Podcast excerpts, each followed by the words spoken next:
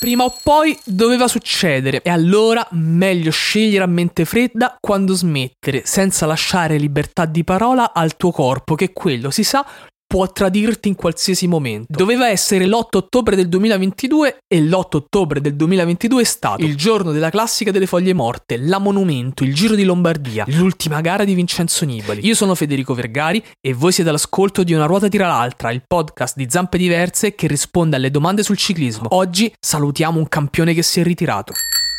Una ruota tira l'altra. Spiegami un po'. Una ruota tira l'altra. Forte.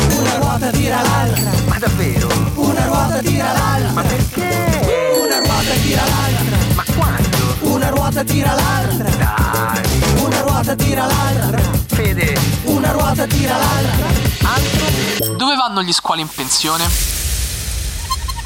Sabato 8 ottobre il mondo del ciclismo si è svegliato sapendo che nel giro di poche ore avrebbe salutato definitivamente Vincenzo Nibali. Ebbene sì, finisce un'epoca e lo squalo dello stretto non attaccherà più in salita e non si tufferà più in discesa. In che senso, Fede? È la legge di chi fa questa vita. Il tempo passa e bisogna fare i conti col proprio corpo che non segue più le idee della mente. Ci passano tutti gli sportivi, persino i campioni, in quello che forse è l'unico vero grande momento democratico e paritario dello sport, il ritiro. Fede. Cosa ci resta di Vincenzo Nibali? Lo dicono le bacheche. Due giri, un tour, una vuelta, due volte in Lombardia e una volta la Milano-Sanremo. L'elenco sarebbe ancora lungo, ma ci fermiamo qui. Forte. Cosa resta invece di Vincenzo Nibali per chi lo ha osservato e tifato in questi anni? La risposta sembra banale, ma è la più sincera possibile ed è dentro ognuno di noi. Queste parole che state per ascoltare le ho scritte io, di getto, poche ore dopo la fine della sua ultima gara. Sì. E quindi grazie Vincenzo per avermi insegnato che conta il cuore, ma servono al tempo stesso anche gambe e testa, se no non si va da nessuna parte, nello sport e nella vita. Grazie per avermi fatto capire che per vincere certe volte devi rischiare, come hai fatto tu in Brasile a un passo dalla vittoria olimpica. Non andò bene, ma è esattamente così che doveva andare, cadendo, facendo ciò che sapevi di dover fare per vincere. Il traguardo non tagliato quel giorno è un dettaglio, non trascurabile purtroppo, ma anche in quel modo ci hai dato una lezione. Grazie per le parole, sempre pacate, sia quando hai vinto, sia quando hai perso. Ti ho visto sotto la neve sul Terminillo e che freddo che faceva quel giorno. Sotto la pioggia in una crono nel Chianti e per aspettarti mi sono quasi preso una polmonite. Con alcuni amici sono venuto a Fiuggi a lasciarti la merenda mentre ti allenavi per i giochi olimpici di Rio e chissà se quel vassoio di dolcetti secchi poi il CT Cassani te lo ha fatto mangiare. Ogni volta per me è stata un'emozione nuova, anche se te poi alla fine eri sempre lo stesso, quello stesso corridore che ha rimesso in sella una generazione vedova di Pantani. Eravamo in tanti dopo la sua morte a pensare che avremmo chiuso col ciclismo o almeno col tifo e poi invece sei arrivato te a ricordarci che certe porte restano solo accostate e mai del tutto chiuse. Bisogna solo avere l'accortezza di riaprirle in punta di piedi e tu in questo sei stato unico. Sei nato circondato dal mare, ma ti sei scelto il destino meno scontato. Hai scelto di salire in alto, di mangiarti le strade e le montagne, di ingoiare la polvere e rischiare in discesa.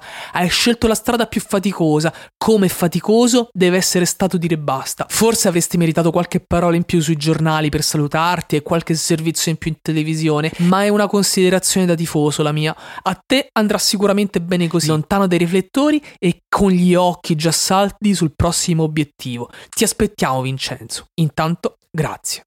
Fede. E adesso Operazione Squalo. Operazione Squalo.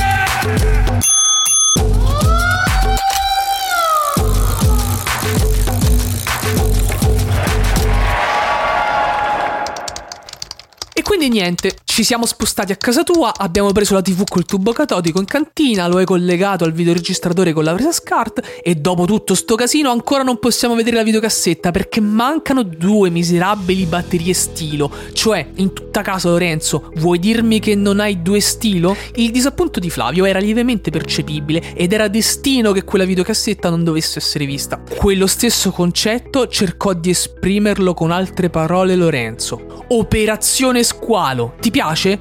Che? La chiameremo così. Cosa, la videocassetta? disse scocciato Flavio. Ma no, la nostra avventura in giro per l'Italia.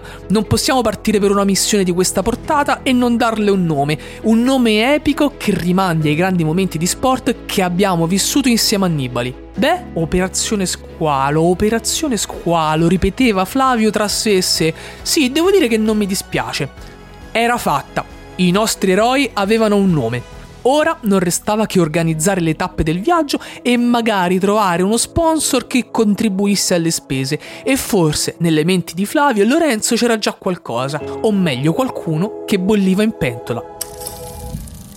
Quella che avete appena ascoltato era Operazione Squalo, un racconto a puntate all'interno di Una ruota tira l'altra, il podcast di Zampe Diverse che ogni giorno vi racconta qualcosa di più sul mondo della bicicletta e del ciclismo. Io sono Federico Vergari e l'appuntamento a domani con una nuova puntata.